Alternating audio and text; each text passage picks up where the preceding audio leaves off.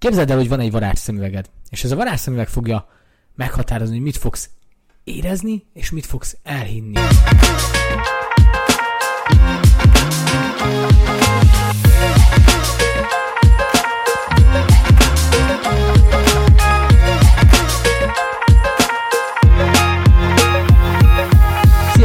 Ákos vagyok, ez pedig itt az Instant Podcast. Képzeljétek, régen nagyon nehezen vettem rá magam arra, hogy elmenjek futni, egyenesen kínszenvedés volt ö, maga a futásra felkészülés. Magát a futást azt mindig élveztem, mert szerettem futni, de az, hogy így egy-egy nap rávegyem magam, hogy akkor most fussak 5-10 kilométert, az, az egyszerűen ö, mindig volt valami kifogás. Tehát, hogyha kimaradt egyszer valamiért, akkor utána teljesen ilyen szabotőr módba kapcsolt át a történet, és, és aztán nem is volt egy ilyen fenntartható dolog az egész.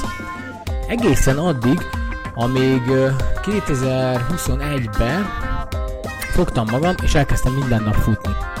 És egyetlen egy dolgot változtattam meg a hozzáállásomban, mégpedig azt, hogy mi az a történet, amit mesélek magamnak a futással kapcsolatban. Agyunk az mindig valamilyen történetet mesél, és mindig ez a történet fogja meghatározni tulajdonképpen azt, hogy milyen valóságot fogunk megtapasztalni.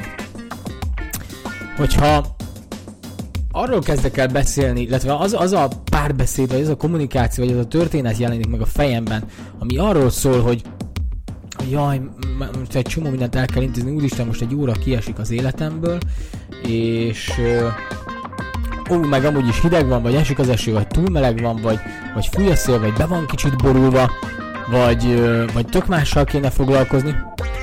Tehát, tehát megjelennek mondjuk történetek, vagy futás közben, és ú, ez a térdem volt olyan, mint a fájt volna a térdem. Lehet, hogy fáj a térdem, ú, lehet meg kéne állnom, lehet nem kéne tovább futni.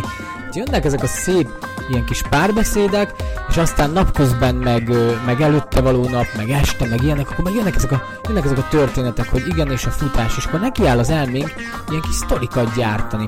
És nem csak a futásra igaz ez, hanem nagyon sok minden másra az életünkben. Ma nem tudnám elképzelni az életemet anélkül, hogy ne fussam le a reggeli 5 kilométerre, mert minden egyes nap, teljesen mindegy, hogy ünnepnap, vagy hétvége, vagy bármi.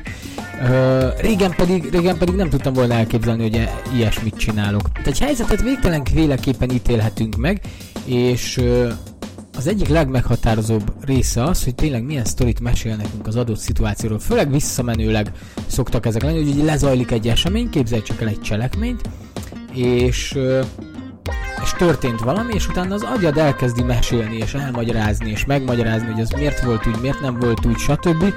Hozzáköt egy csomó érzést utána, és aztán szépen létrehoz egy valóságot neked. És ehhez is kapcsolódik a az eheti Instant podcastnek a feladata, vagy a kérdése. Ugye mindig szoktam feltenni valamilyen kérdést, azzal szoktam befejezni a, a podcastet, és hogy egy kicsit elgondolkoztassalak, vagy megmozgassalak, hogy a, a héten valamivel, valamilyen új kihívással szembe tudjál nézni, amivel mondjuk fejlődni tudsz. A mostani kérdésem az az, hogy figyeld meg, milyen történeteket mesél az agyad, milyen szerepekben jelensz meg, miért ezekben a szerepekben szerepelsz, és miről szólnak ezek neked. Ebből nagyon sok mindent meg fogsz ismerni magadról, főleg azért, mert elkezdesz tudatosan odafigyelni egy eddig tudattalan működésedre, másrésztről pedig, hogyha tényleg felteszed ezeket a kérdéseket, akkor előbb-utóbb jönnek rá válaszok.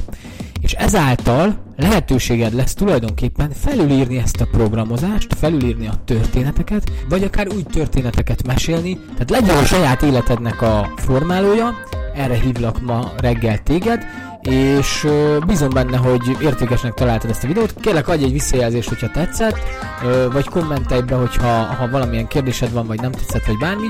Azt is megköszönöm, hogyha megosztod a videót, illetve feliratkozol a csatornánkra. Természetesen ez a videó is elérhető audio formában, a Google Podcasten, az Apple Podcasten és a Spotify-on is. Úgyhogy köszönöm, hogy velem tartottatok ma, és találkozunk a következő Instant Podcastban jövő héten hétfőn. Sziasztok!